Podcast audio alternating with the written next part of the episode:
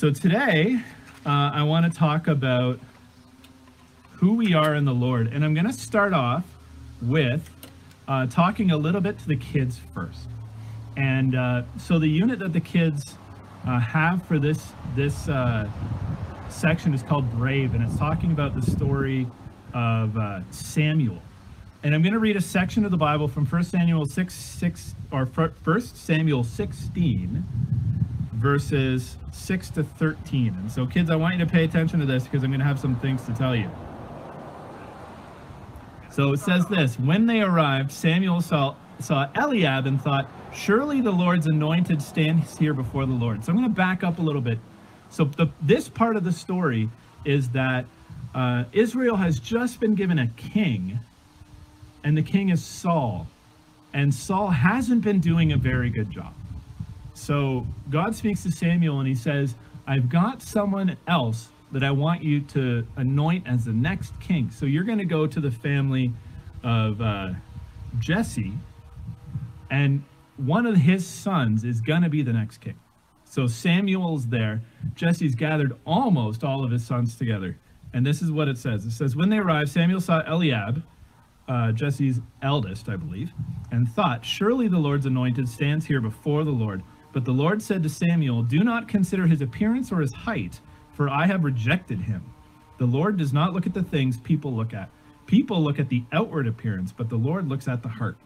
Then Jesse called Abinadab and had him pass in front of Samuel, but Samuel said, The Lord has not chosen this one either.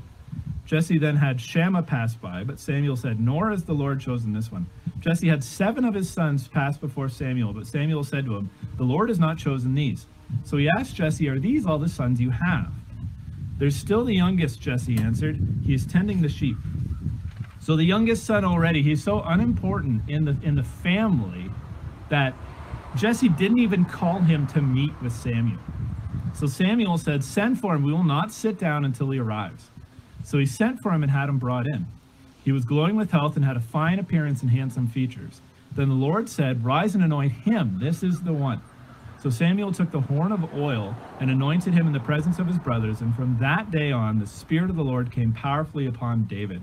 Then Samuel went to Ramah. And so, kids, here's the big idea that I want you to take take uh, in if you're watching from home, and it's this: it says, "God knows who I am," and this is a really important truth for us to understand: is that God knows who I am, and that David was young, that he was the youngest, and that his family thought, so little of him that they didn't even invite him to meet Samuel. And a question I have, and I want you to think about this, is that how do you think it feels to be little like that? Have you ever been in a situation where someone has said, No, you're too little. It doesn't matter what you think. It doesn't matter what you can do. You're too little. I don't want you in on this. But the truth is, is that God knew who David was.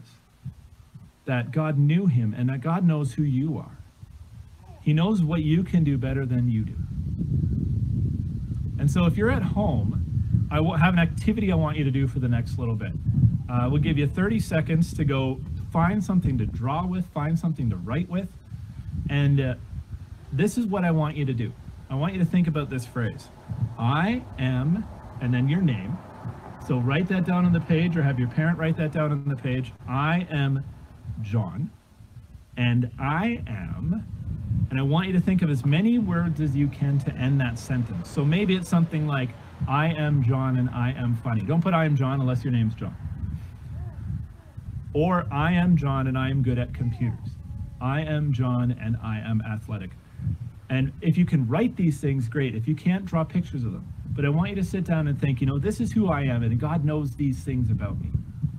And maybe your parents have something else to say to you about that too. They say, you know what, you should say this. You should say that you're really smart. I would say that about my son. Not that my daughter isn't, but that my son is wickedly smart.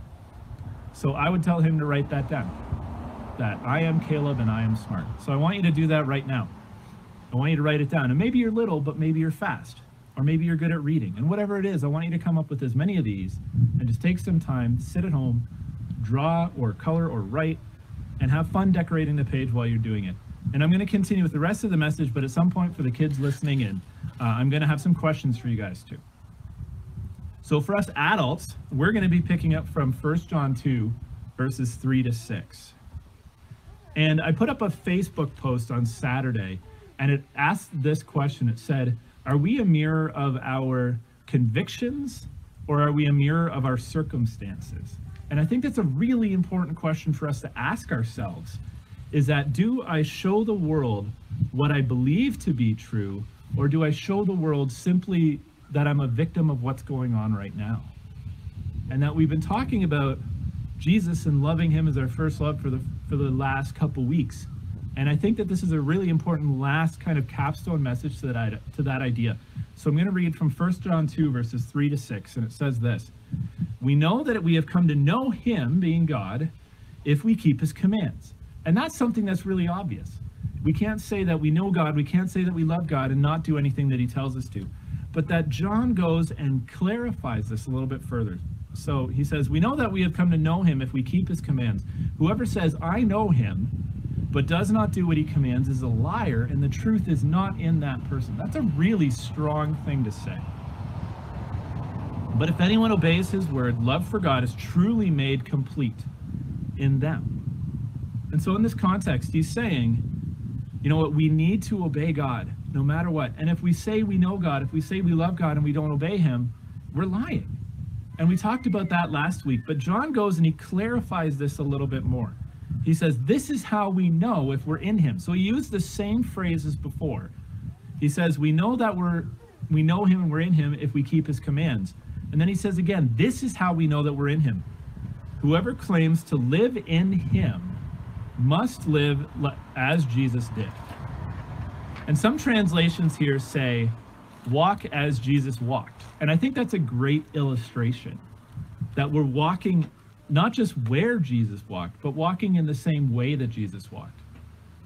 Uh, I have a bad leg, and for the first little bit, I had a really bad limp when I was walking with with uh, my bad leg.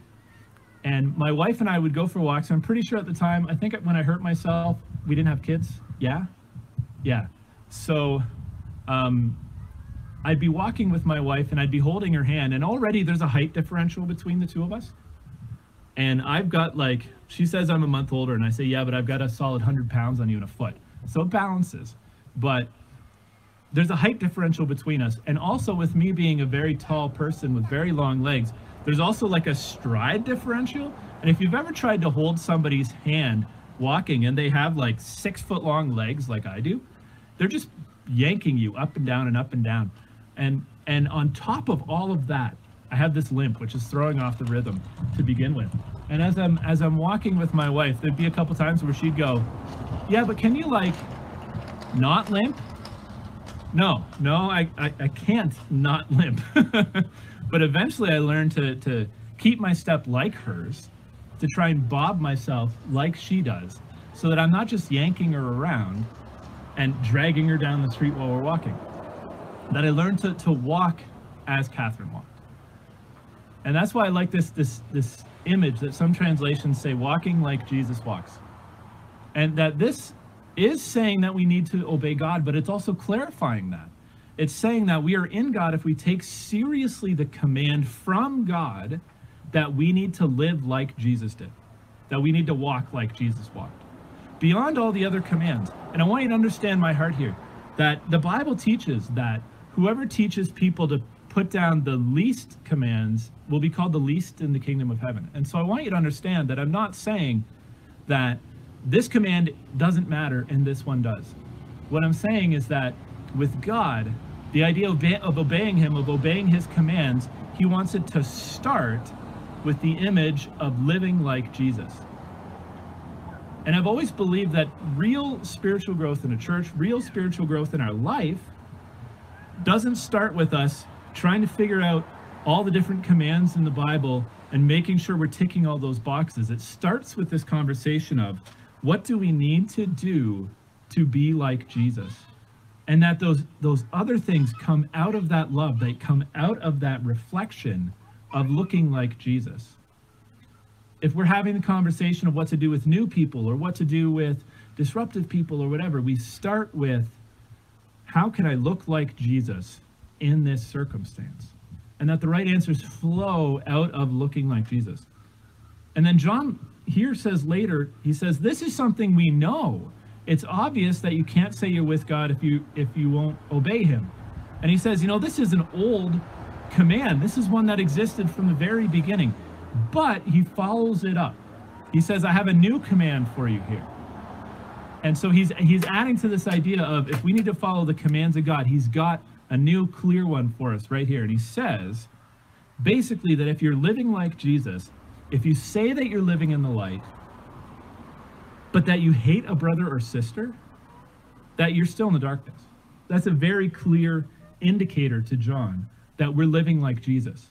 Is that if there's hate in your life, if you have a rift between you and somebody else that you're refusing to acknowledge or do anything about, that you'd rather just have that hatred and that brokenness, John's saying you're you're not in the light if that exists. Jesus would not do that. That there was no space for in this verse for someone to say they were living like Jesus and to mean something other than loving like Jesus. But John even goes so far to say in 1 John 2:10 he says anyone who loves their brother or sister lives in the light and there's nothing in them to make them stumble. So could you imagine that that our commitment our commitment to be like Jesus and to love others like he did could be so powerful that we could literally claim about ourselves there's nothing in me that will cause me to stumble in my faith. That's a lot of confidence. But the key here is that we need to live like Jesus lived. We need to love like Jesus loved. And there's many ways that we don't know the answers.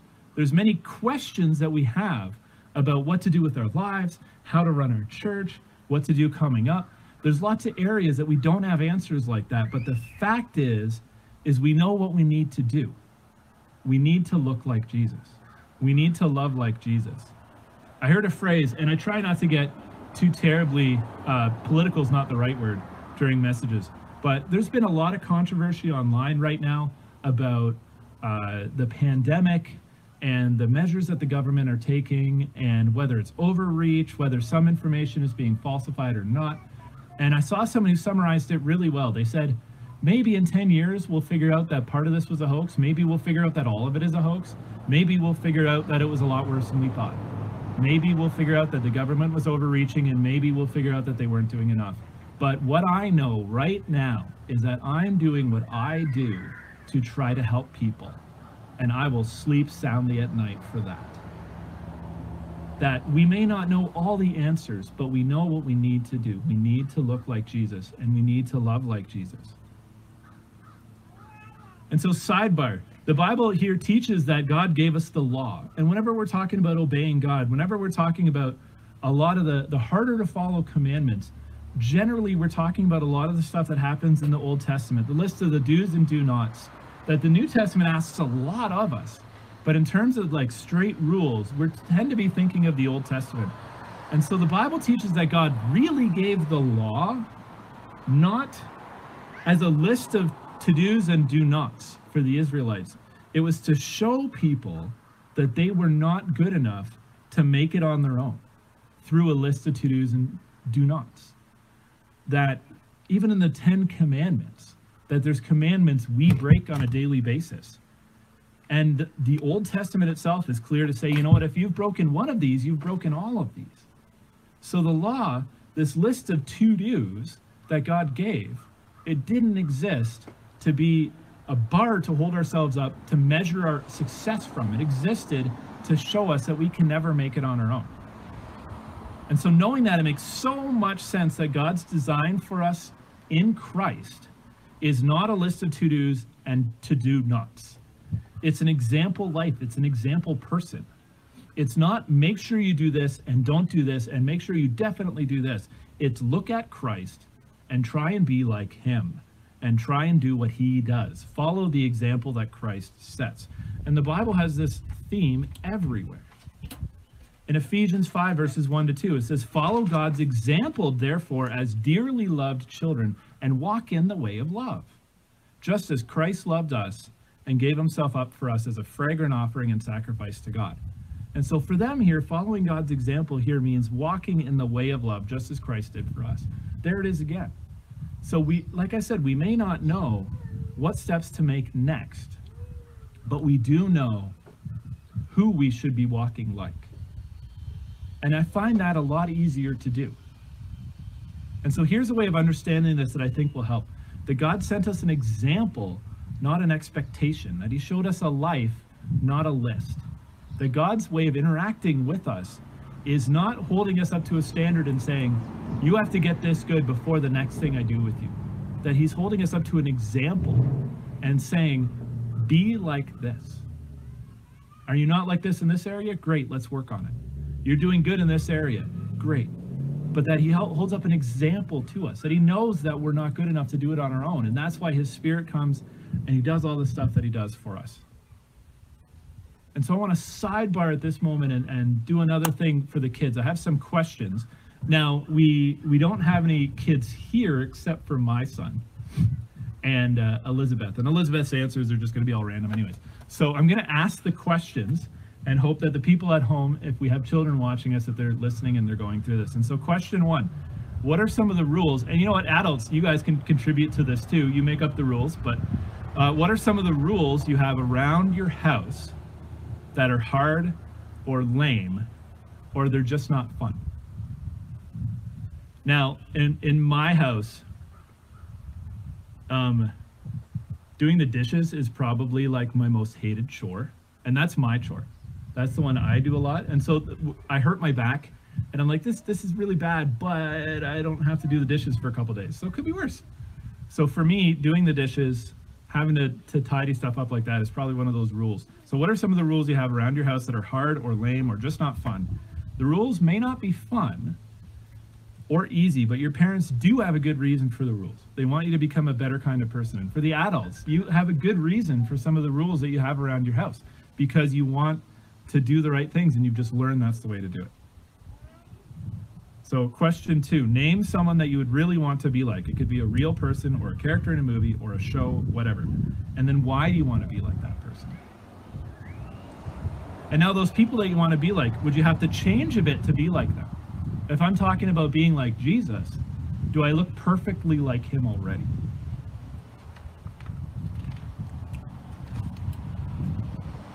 And so, kids, I want you to think about those two questions at home. What are some of the rules you have around your house that are hard or lame or just not fun? And name someone that you'd really want to be like. It could be a real person or a character in a movie or a show, whatever. And why do you want to be like that person? And here's a question How many times have you wanted to be like someone that you don't like? It's not. You're not looking at someone going, I hate that guy. I want to be just like him. We want to be like people that we think are cool, or we want to be like people that we love. And Jesus really wants to have a great relationship with us. And he wants us to be like him because he is perfect. And that if we're like him, we would try to be the best kind of person that exists.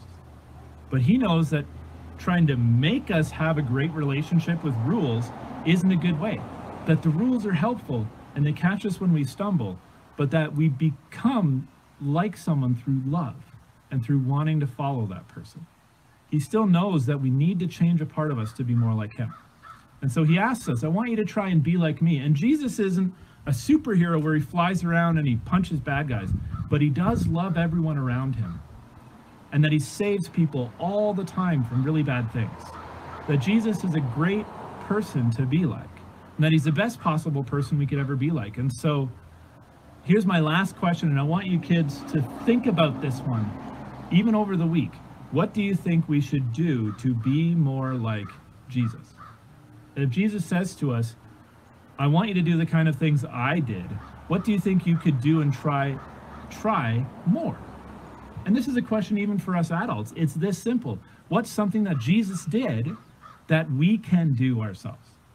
And here's a secret. Make nobody said make sure you don't break a long list of rules when we're talking about the things that Jesus did.